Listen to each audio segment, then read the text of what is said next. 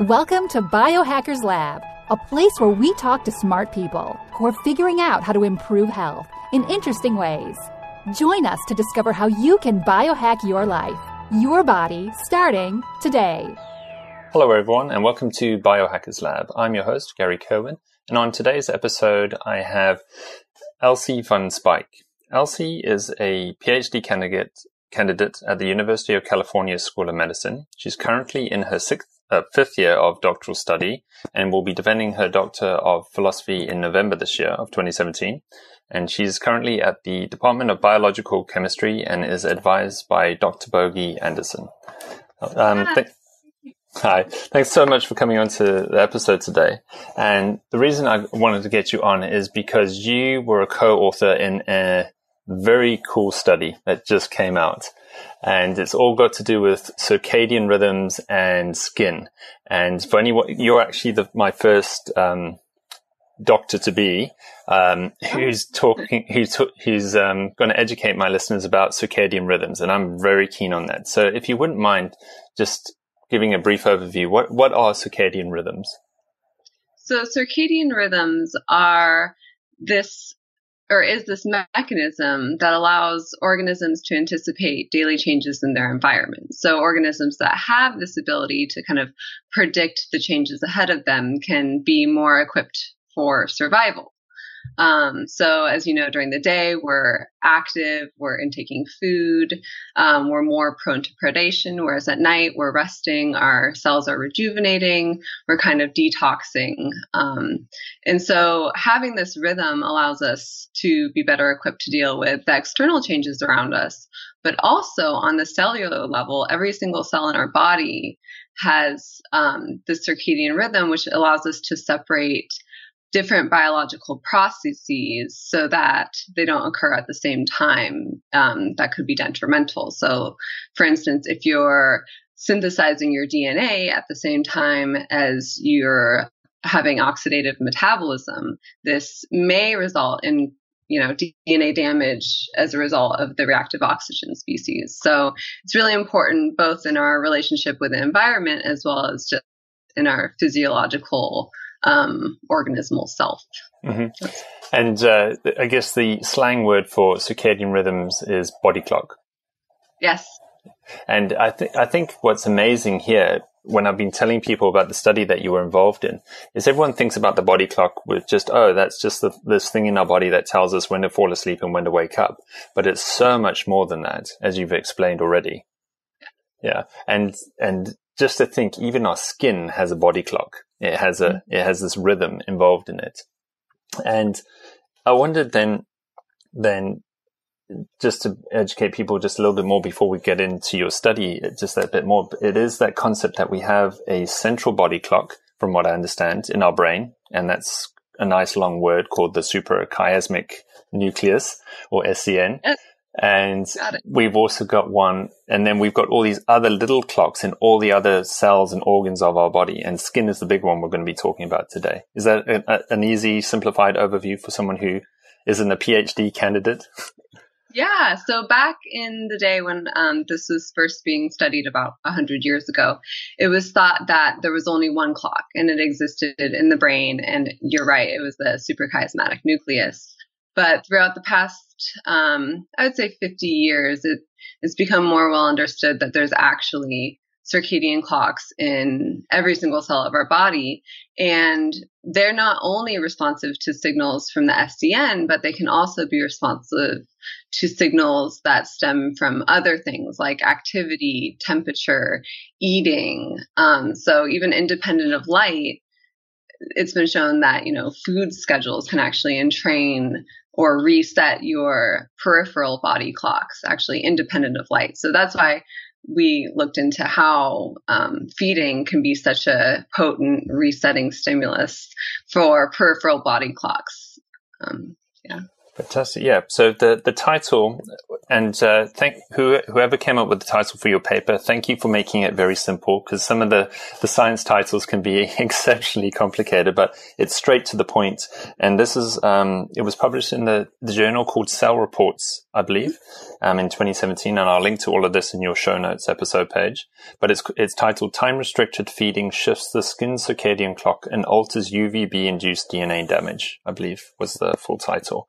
So nice and simple. Basically, when you eat, changes the way that your skin functions. Um, could you maybe just explain a little bit more about your study then for people listening?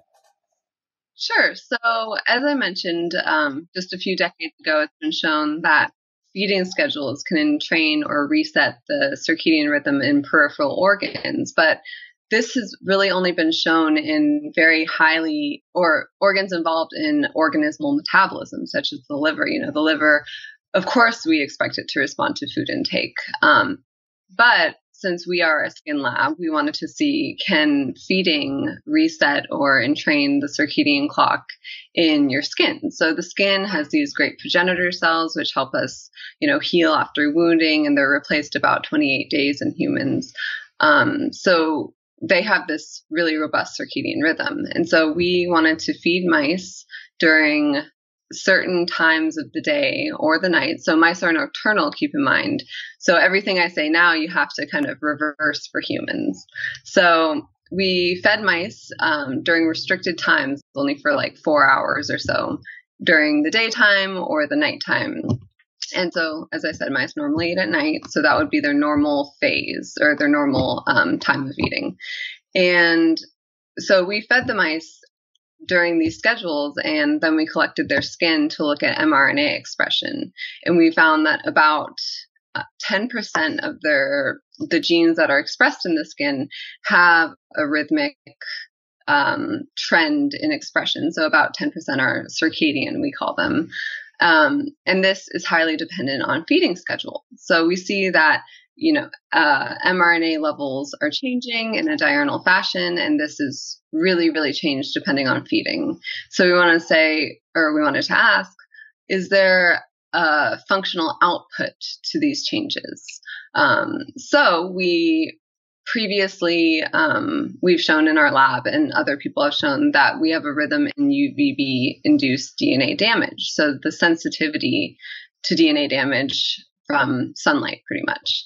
Um, so we wanted to see, because we knew that that was regulated in a circadian way, um, can different feeding schedules actually modulate the sensitivity to UVB induced DNA damage? And UVB induced DNA damage is kind of a, um, it's regulated. People think in kind of two facets. One is the level of cells that are in their S phase or synthesizing DNA, because as you can imagine, when cells are synthesizing DNA, the chromatin is spread out and kind of ready to be damaged. it's more sensitive. Mm-hmm. And the other aspect that can help regulate or that regulates DNA damage is the expression of this nucleotide excision repair factor, XPA. So it's this little enzyme that kind of controls or repairs the double stranded breaks. And so we looked at both of those things in our study to see okay, what could be causing this change in UVB induced DNA damage? And we saw that the levels of XPA were indeed affected. So if you feed mice in this restricted manner, um, XPA becomes the expression of XPA in the skin becomes kind of dampened.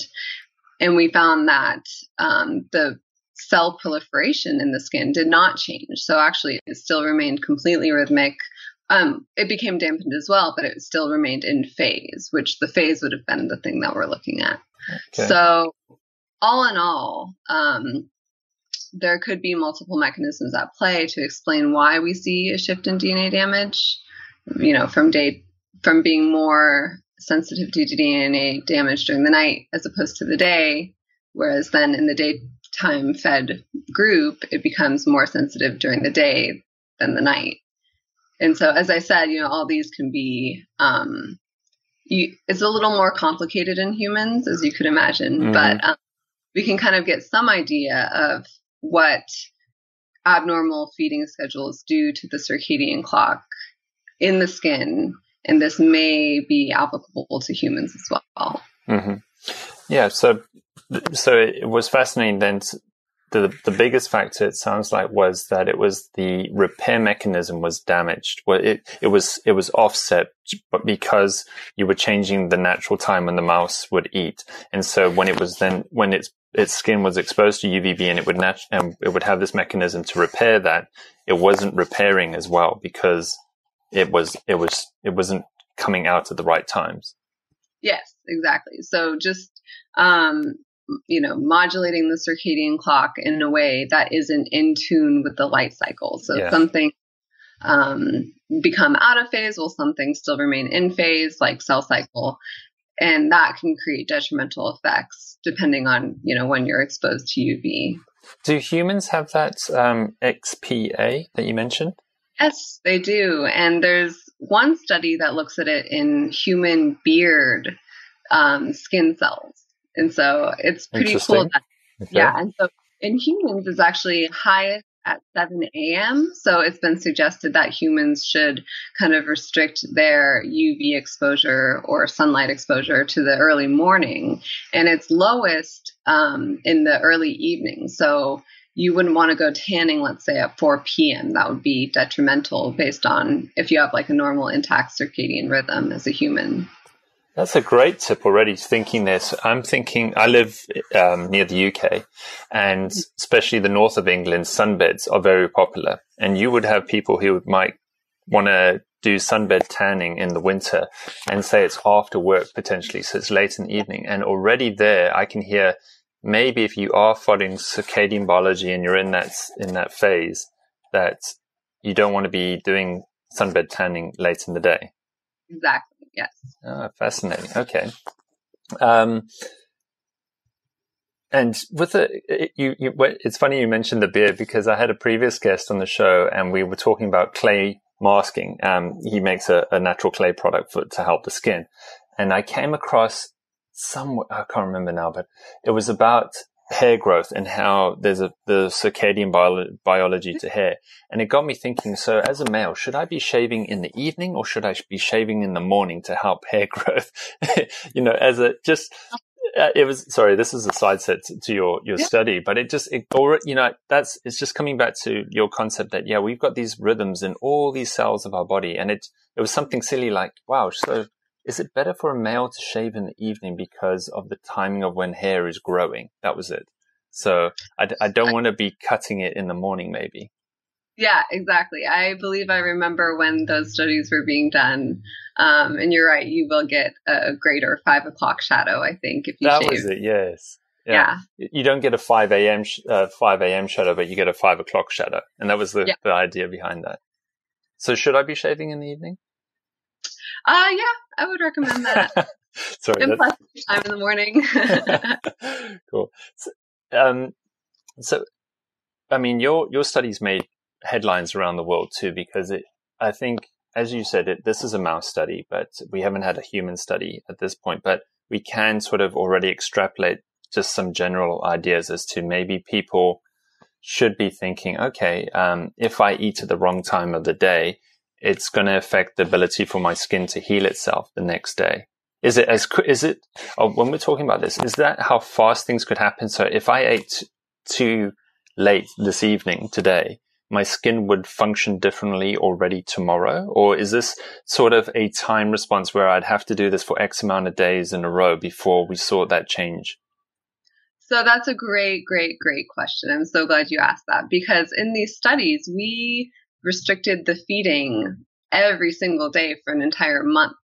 And that's actually necessary to reset the circadian clock in the skin. So, you know, feeding abnormally for one day affects the liver clock, no problem, but it takes a little while for the skin and other less metabolically active organs to kind of um, catch up. So I would say that, you know, this is mostly um, a warning for like shift workers that have to do this every single day. Um, whereas if you're a weekend warrior and you eat a, you know, a hamburger at night one night, um, you know, you may not want to go super tanning the next day, but it's not going to affect you for a super long term. effect. Okay. Um, uh, it's going to sound funny, but you always see it on the holiday programs where people go on holiday, you know, they go party, they're drinking late, then they eat late because they have food after they're drinking, but then the next day they're in the sun, you know, on the beach trying to recover from a hangover.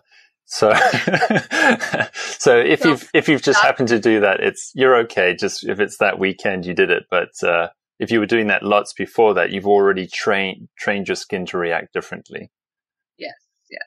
But I mean, I would recommend always wearing sunscreen and never, you know, just laying out and getting burned. yeah. I will feed you. um, so what is the def, so I, that was the one big one I had because everyone mentions the word too late. But what mm-hmm. is the definition then of too late, would you say, for a human to eat? So, for humans, we are diurnal. So, we're supposed to be active and eating during the daytime.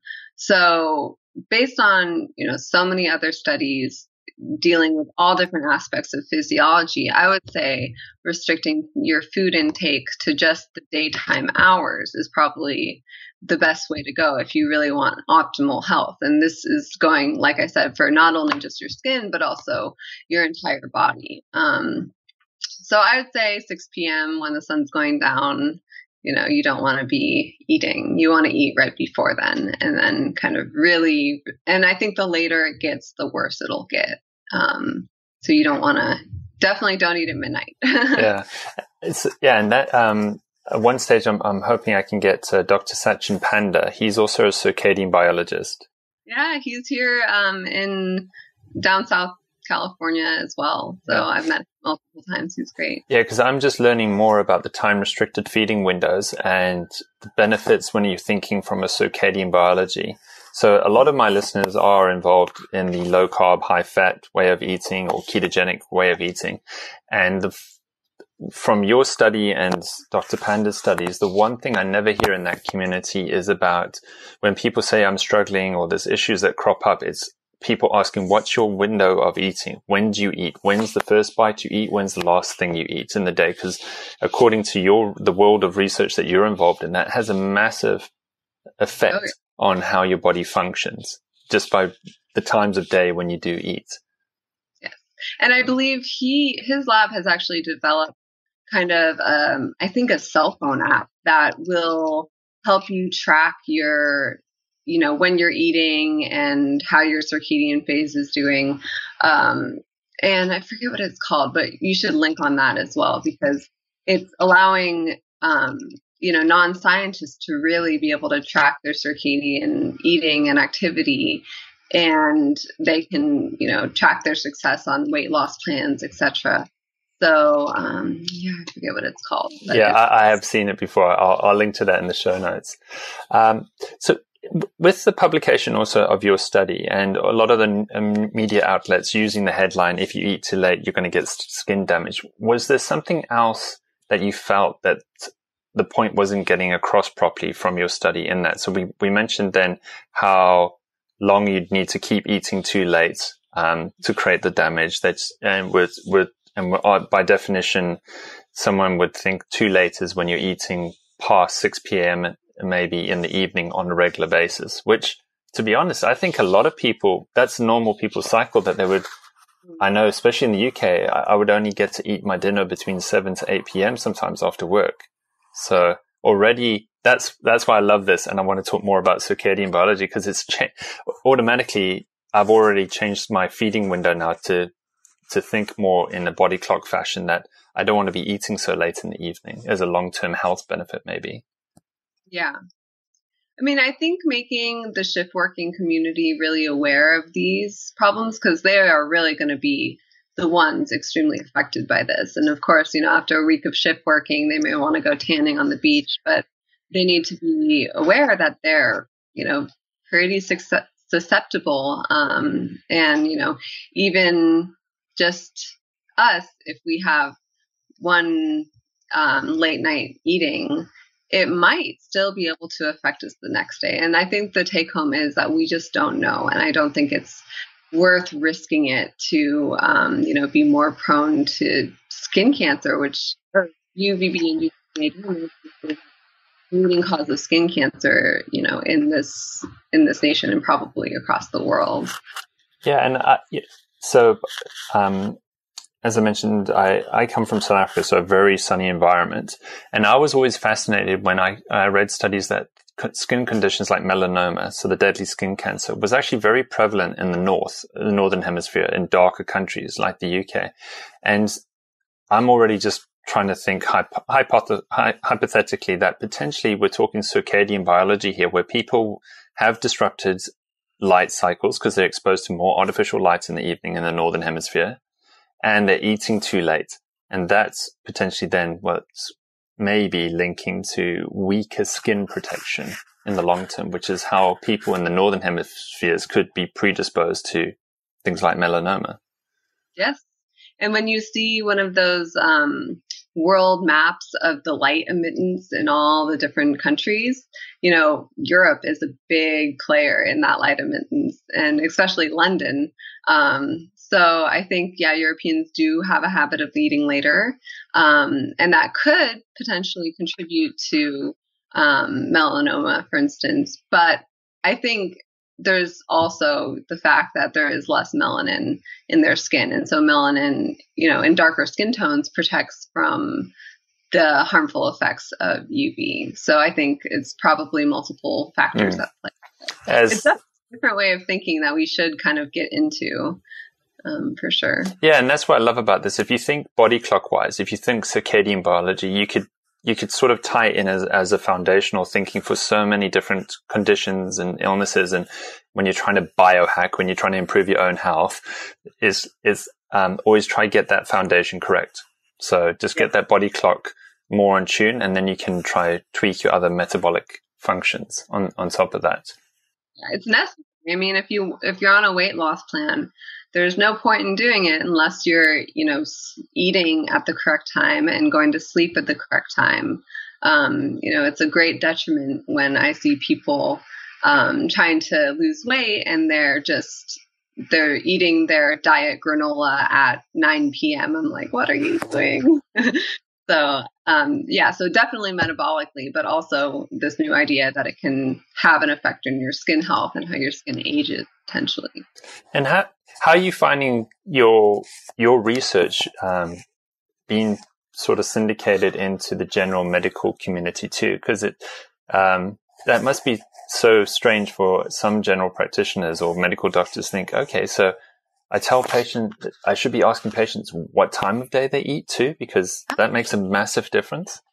Yeah, I've actually um, met with some medical doctors um, in a meeting in the past like six months. And they were really surprised to see that, oh, this actually should be something we're asking our patients. And, you know, um, I have uh, directed my project also to look at the immunological function or the immunological modulation by the circadian clock in the skin. So that's something I'm just kind of starting um, in the lab. And it's amazing because there's there's definitely a lot of opportunity for chronotherapeutics, which means that you treat diseases, you know, or you apply medication at certain times of the day for optimal effect. Um, so I think that this has to be done in medical field. And um, I have friends teaching medical school and they're teaching their students this. So it's really Fantastic. exciting and, you know, worthwhile to kind of get this out in the public eye. Yeah. Yeah, that was that was another uh, when you were saying the application of certain medicines, even um, I believe it was chemotherapy or radiotherapy, that there's optimal times in a day to allow your body to get exposed to that in a more efficient manner. So, yeah, you you never hear of that in an oncology lab. They would say, unfortunately, uh, it would be I can't imagine a poor oncology lab trying to do that, thinking, oh dear, so we can only treat patients between 8 a.m. and 10 a.m. outside of that, it's actually it's it's body clock inefficient. You're not going to yeah. get the best effect, but yep. it's it's something for people to think about. Mm-hmm. Yeah. So, working in a skin lab then and circadian rhythms, I've only looked at your one study here. Have you been involved in other studies thus far too, when it comes to to this? So, like I said, I've kind of been pioneering the immunology work and um, looking at how feeding schedules and the circadian clock regulate the interferon response in the skin. So, that is something I'm really excited about. I'm just writing it up to, you know, graduate with this story. Um, so, there's this drug called imiquimod, which is this topical cream, and it's used to treat carcinoma and actinic keratoses and also genital warts. And it has a lot of different off top, um, off label uses. But it works by activating the skin's immune system. And then, you know, the immune cells come in, they fight off whatever, um, either a virus or cancer, for instance. And that's how, that's the whole point of this um, compound. So I'm looking at how feeding or if different feeding schedules can actually impact the um, potency, the successfulness of yeah. this. Yeah, potency. Yes, uh, the potency of this compound. Wow. And so another study you'll get to touch base on. Yeah, again, fascinating to think. Even if I put a topical cream on, um, what time of day I've been eating could be affecting how well that topical cream can work on my body. Mm-hmm. Wow.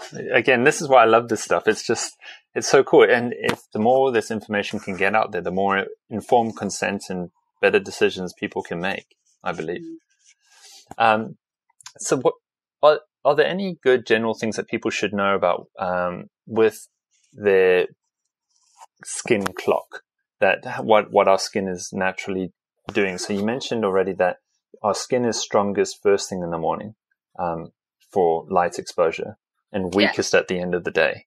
Yes.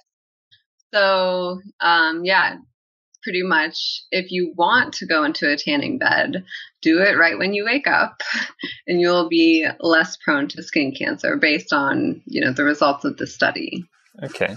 Wow. And, um, and then healing rate too. So our, our, naturally our skin is healing in the evening when it's dark at the late, at the end of the day too It's more sensitive to damage at the later end of the day. So it's not healing as efficiently. So, like, for ah, instance, right. levels are actually highest in the morning in humans. So that's why I say go tanning in the morning. Um, because that's when you have greater expression of this protein, you're able to repair your DNA more efficiently. So it's not necessarily that you're getting um, less or more damage, it's actually the repair rate of the damage. You're mm. able to kind of patch it up really quickly. And all this happens within minutes. It's a very, um, well, there's a time course, but the activity starts within minute. So, you know, when you when you talked also about uh, Europeans and they tend to eat later, this is when it comes to circadian biology and research. I always think about are the Mediterraneans, so your Greeks and your Italians, and they do naturally, when I went to Italy, I saw that the families naturally eat very late in the evening. And they also are in very sunny environments. Um, I know nat- their skin naturally has more melanin, so they, they tan better. But I, I just wondered, yeah, um, potentially then with the Mediterraneans, are they, according to circadian biology, they, they're more predisposed to skin damage? Would you say? Wow, that's a great question. I mean, you know, like I said, there's really a lot of different factors play. And I think with Mediterraneans, you have to look at what they're eating as well. You know, they have a very healthy diet with, you know, lots of olive oil and um, legumes and things like this. So I think in American culture, we're we're not eating hummus at night we're eating cheeseburgers. So I think um, just the the the nutrients in the food, and um, I know they have they ingest a lot of antioxidants.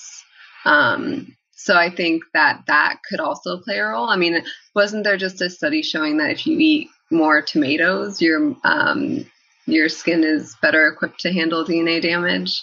So I think that we have to look at when people are, eat, are eating what they're eating as well as you know um, things that are quite obvious like melanin content mm.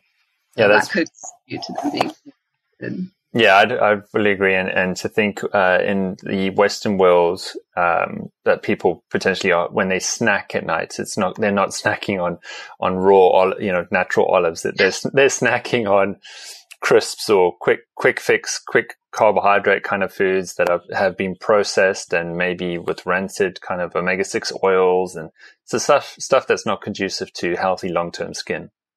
Yes. Yeah.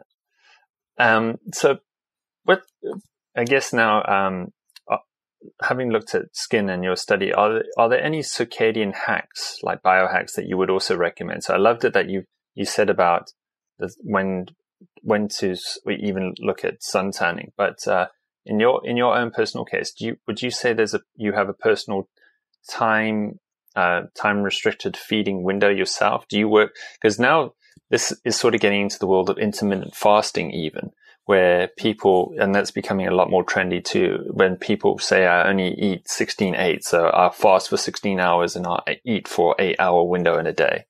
Um, would you say that's that according to circadian biology, that's that sounds like a good idea to do that?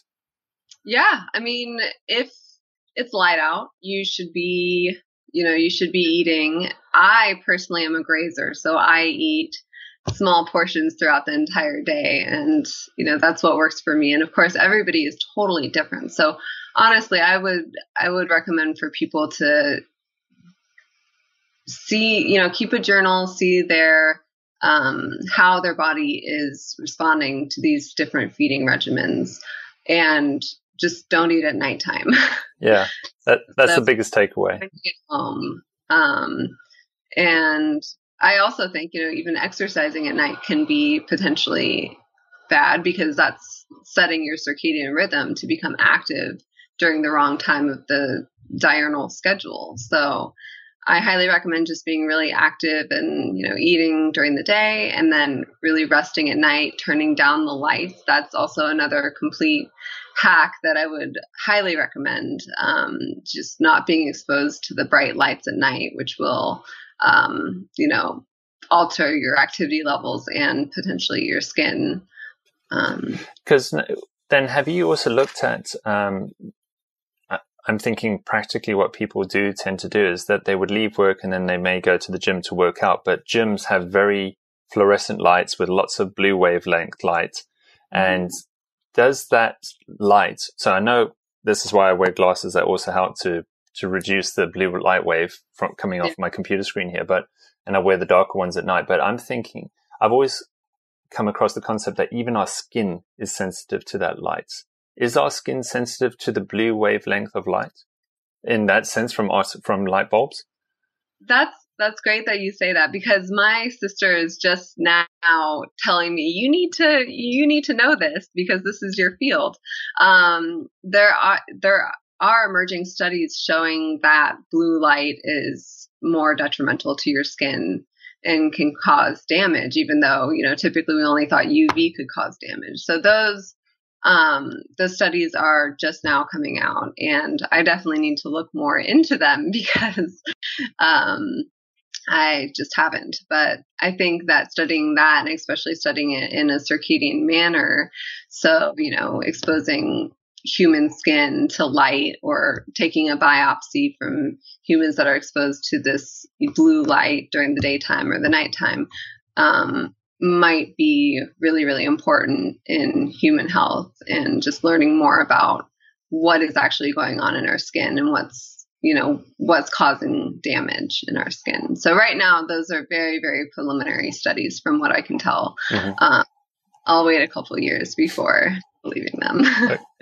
and so, because within our skin, we're talking, we, we have two big layers. We have the epidermis and the dermis. And the dermis is, for anyone who, who doesn't know, that's the layer where all the cell growth happens and then pushes up and you get the top surface of your skin is called your epidermis. Um, with this skin clock, this peripheral clock, is it in the dermis or the epidermis or both? Do you know? So it's in every cell of our body. Okay. So that's a great point. But um, so our dermis is actually mostly fibroblasts. Our epidermis, there's actually the basal layer, which is the layer of the progenitor cells. So it's actually in the epidermis that your cells are dividing and growing to create the thicker epidermis, which is, um, you know, the outermost barrier. Okay. And so, really, those those uh, progenitor cells or stem cells, those are highly circadian. So, you know, all cells have a rhythm, but these ones have a very drastic rhythm. Um, so it's really exciting to study them because you wouldn't think that the skin has this rhythm, but it, it does. And will we, is the kind of study that you did, will, will this be able, will they be able to do a human study? Is it ethically okay to do that to a human too? Yeah. yeah. So um, there's many studies, like I said, with the hair follicles from the beard. Um, you know, obviously, a big issue with human studies is the fact that you have to take a biopsy of the human, and that could um, be painful. It might lead to scarring. So I think doing studies on humans that are going to undergo some kind of reductive procedure, such as like a tummy tuck or a breast reduction, if you apply UV right before you excise the tissue, then I could see that being, um, you know, a good study plan and reduce the pain and the healing time mm-hmm. from patients. And so, really, I think um, medical doctors have to learn about these studies. And this is so great that you're interviewing me because you know the more this gets out there the more medical doctors will be aware of it and they'll they'll immediately want to study it. Um, so i think it's definitely possible and it should be done. Um, it's just getting the right medical professionals to take it on. And so your interest is because you said you're involved with a skin lab. So it's it's it's just mainly skin that as the organ that you study so we study transcriptional networks and in, you know, we have transcriptional net, transcriptional networks all, you know, in every single cell. It's how we regulate gene expression and protein expression. But um, yeah, we focus on the transcriptional networks in the skin during development and um, during wound healing. And also, we're even looking now at the single cell level of what's the transcriptional activity going on in every single different cell type of the skin.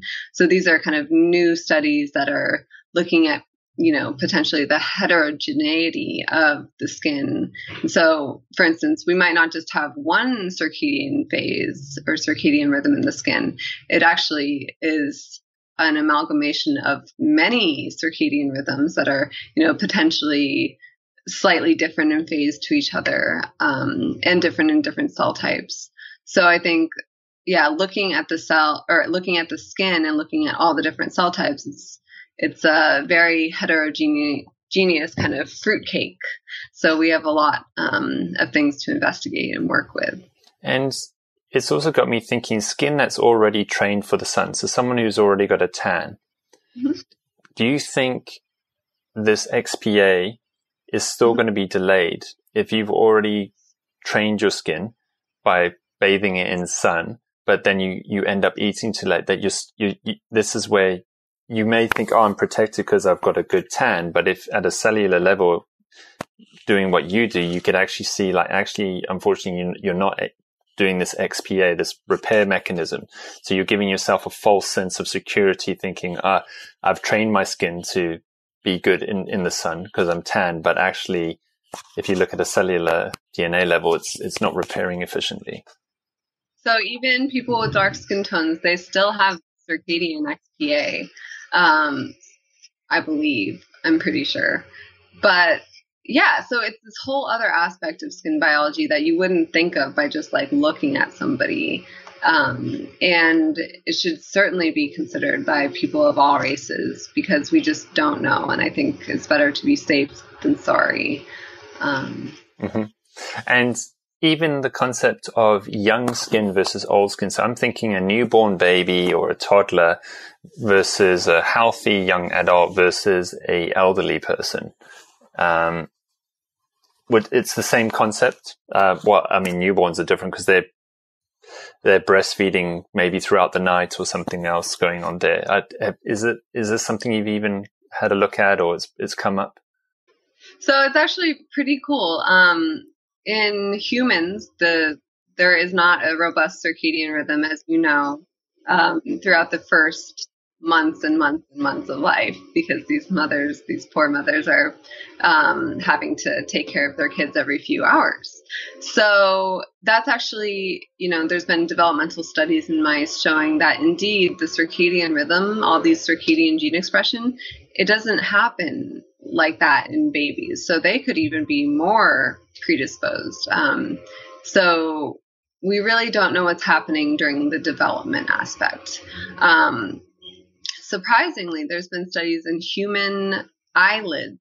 So when you have an eyelid lift, mm-hmm. they'll take of skin and they'll actually measure the amount of DNA mutations in that skin. So people that look totally normal and have, you know, no cancer, no nothing, um, they still have mutations. And it's just that they haven't gotten the right um, combination of mutations to cause uh, skin cancer.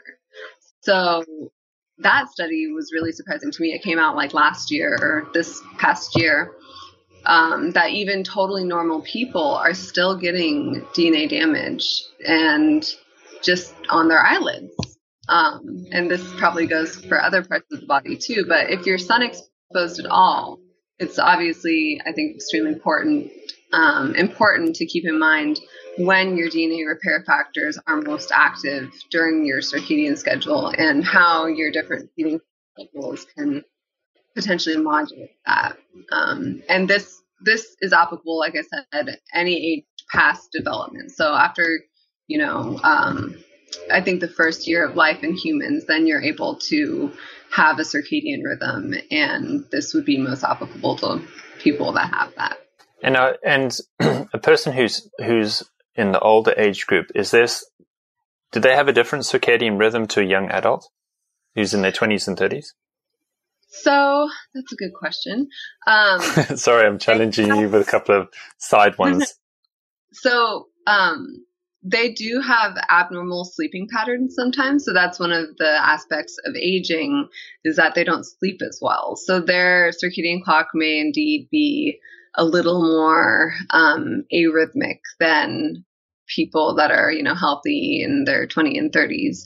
Um, and of course, there's a lot more going on than just their circadian rhythm, right? It's um, their skin is thinner, for instance, that could cause them to be more susceptible to UVB induced DNA damage.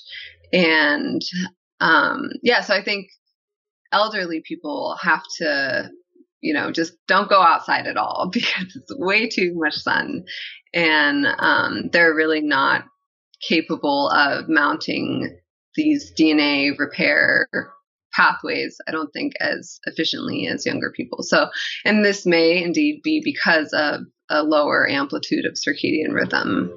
Um, but this is also very heterogeneous. So, in humans, the circadian clock is very, very person uh, dependent. And so, as I was reading your Biohackers Lab webpage, you said you think n equals one experiments are really critical. And I'd have to ex- extremely agree with you because this is something that is going to vary a lot um, depending on the person, the age, you know, their melanin levels, and other aspects. Yeah, and that's that's the, pro, the my thinking pattern is that um, there may be generalized health advice with epidemiological studies where you've looked at millions or hundreds of thousands of people, but at the end of the day, we all have lived very different lives. You know, we all come from different backgrounds, different everything. We've exposed our bodies to different chemicals, different whatevers. So we're, we are unique in this world in lots of different ways.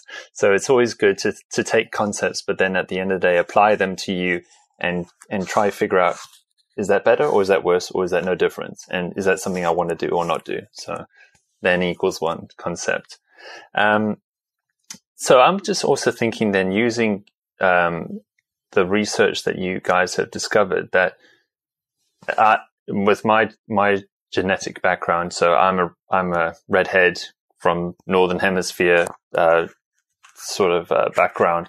So it means I'm fair skinned and I'm more prone to not tanning very well. But I could actually, in a way, help strengthen my skin, give it a better chance by eating at the right times. Yeah. And I love that idea. Yeah, it's amazing. But obviously, the first and foremost um, way to prevent DNA damage would be to wear sunscreen, cover up. My sister, you know, layers herself in sun protective clothing from head to toe because she's also very fair skinned. So I think that is the forefront. Um, but then other things you can do to modulate your lifestyle would be to eat at the proper time of day, for instance. Yeah. And, um, and getting the, the right exposure. Cause I guess that's the key thing here. I, and what my personal experiment is, is, is trying to get my body clock to become more robust. Cause if yeah. I can get that foundation correct, it means not only would from a sleep benefit, but my cells are able to repair themselves more efficiently. And that cells throughout my body by giving myself a better chance at having a more efficient body clock here. And that's to do as simple as when do you eat and when's your eating window, which comes back to your time restricted feeding windows. And I, yep. I love that idea. And then, yeah, you can biohack as to what you eat in those windows uh, and quantities and everything else. Um, and the, the same thing with the light then. So, but your body clock starts when the, uh, the when you first have something that's non-water in the morning, doesn't it? That's your window. That's when it begins. Um, I think it from a food perspective. Oh, from a food perspective. Yeah, not from uh, a light. I know that as soon as the light comes in, then then the rhythm's also beginning through your yeah. your melanopsin on your retina, but that's a different talk. yes yeah. So I would say when you ingest food for the first time in the morning, that's gonna kind of signal the beginning of the food entrainment for the day. And that's got me thinking then coming back to the intermittent fasting about people skip breakfast or they eat later in the day. So from a circadian biology point of view, that's maybe not a good thing to do. Yes, um, absolutely. And that I think is well represented in the news that, you know, people who skip breakfast, um, have a harder time and they're not as healthy. So that's just a very broad general thing.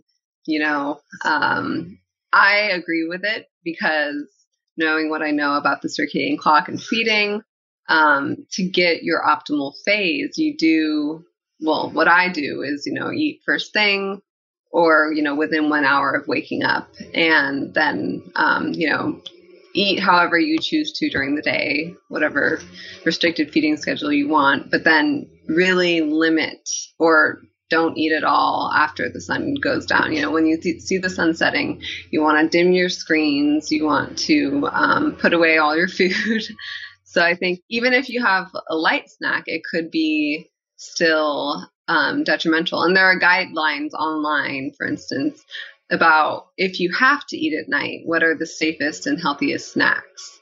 And those studies, um, well, they're kind of advice. I would say that there should be more academic studies on this and really, you know, tracking it. And that's what um, Dr. Panda, that's one of his goals in his lab is to kind of see um, what eating patterns are the most healthy and you know if you're eating strawberries the night before bed is that going to be as detrimental as eating a hamburger right before bed so that's really up his alley and i think there's they're coming out with some pretty exciting findings at this point and have you come across in your reading about what you eat first thing in the morning too so if is it maybe that researchers have found protein is the best thing to help the body support the body clock first in the morning versus a uh, a simple carbohydrate that might just spike your insulin or create other effects on your body. Um, I don't have you come across any thinking on that? That,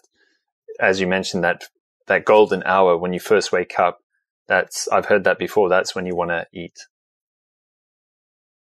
So, luckily, um, that golden hour, you know, you have all day to burn it off. So what I do sometimes is if I need to eat ice cream, I'll do it first thing in the morning. Ah. Uh, you can get away with it because all that crap that's in it, um, all those carbs, you will easily burn up within the first few hours of the day. Um, so for people that want to uh, eat eat what they want, then I would recommend doing it first thing. For if you're trying to have the best diet, I would say protein is probably a great way to go because then it can kind of fuel you um, throughout the rest of your day. I love that idea. I mean, that's unconventional thinking to think have ice cream first thing in the morning. Why wait until the end of the day? Start your day in a happy way. yeah. Yeah. I love that. Fantastic. Um, yeah, I mean, there's so much more I could probably ask you about circadian biology, but I'm going to be going off on a tangent other than skin in that example. So I, will leave that for another talk at another time. But uh, is are there any final remarks you want to make about your study again um, that maybe people might not be aware of, or any other skin circadian biology tips you want to end off on? Um, anything last... we didn't cover? Yeah. So you're frozen right now. That's why I'm distracted. I know. Sorry. I, uh, my, anyone who's watching this on YouTube, you're going to see a frozen me, but hopefully you'll still yeah. hear my voice okay. So, um, take home would be, you know, eat during the daytime, avoid late night snacking, uh, wear sunscreen because eating alone is, you know, not going to save you. Wear protective clothing and keep up to date with the literature. Also, if you're applying, um, you know, skincare products, your skin will better uh, absorb them and really uh, get the most out of them if you apply those at night. Like I said, because your skin is rejuvenating at night, and um, you want your cells to be able to receive the medication or the you know moisturizer um, topical amino acids, whatever you're trying to give it during the nighttime. So any treatments that you do, do them during the night. Um, during the day, just wear lots of sunscreen and avoid eating at night. I love that. Even there, just thinking so people who do use an aqueous cream or a, a cream to keep their skin looking youthful, it's more beneficial to, to definitely apply it at um, in the in the night. Just from a body clock perspective here. Fantastic. Well, I just want to say thank you so much for sharing all your knowledge bombs today. They've been fascinating. Um, uh, and I'm sorry for throwing a couple of, uh, te- you know, side questions on you there, but as you can hear, I, I have a bit of a passion for this. And w- my main goal at the end of the day is to take groundbreaking research and, you know, upfront research like you're doing and just try apply it in a practical, common sense, practical way that someone can use it today something practical. And that's the biggest um, takeaway I believe I've gotten from your your research and your thinking is is just think about when you eat and what that's doing to your body clock of your body and particularly your skin in this case. Fantastic. Well, thank you so much for coming on. And for anyone listening again, yes, I'm frozen. If you're watching this on YouTube, it's gotta love Skype. Um, but I'll link to all the everything in the show notes. Uh, uh, that, that's the other point, actually. Um, are there any resources that you'd like to highlight for me to link to? Uh, your lab, your any profiles you want people to follow? We've mentioned um, Dr. Pandas, but anything particularly for your situation? Yeah, I have a Twitter handle, mm-hmm. so it's elite elyse dot van Spyk at Twitter I guess. Mm-hmm. Um, also, Joseph Takahashi, who actually discovered the circadian clock in mice. He is at UT Southwestern. He has been an invaluable resource for us in this study, you know, kind of helping um, guide us and bounce ideas and just a really great guy. So um, he also has a Twitter, which I'm sure you can find. Um, other things. We don't have a lab website yet. We're working on it. but the UCI School of Medicine, we're always um, doing outstanding research. Um, we have Dr. Sassone-Corsi, uh, Dr. Paolo Sassone-Corsi at UCI as well. He is a circadian biologist who studies metabolism. So that may be another person you might want to ask to be on your show because he really looks at uh, the circadian clock in the liver and overall organismal metabolism um, and how that's affected by the circadian clock. So, um, yeah, other than that, nope. Okay, fantastic. Well, thank you again so much for coming on uh, for today's talk. Yeah, thank you so much.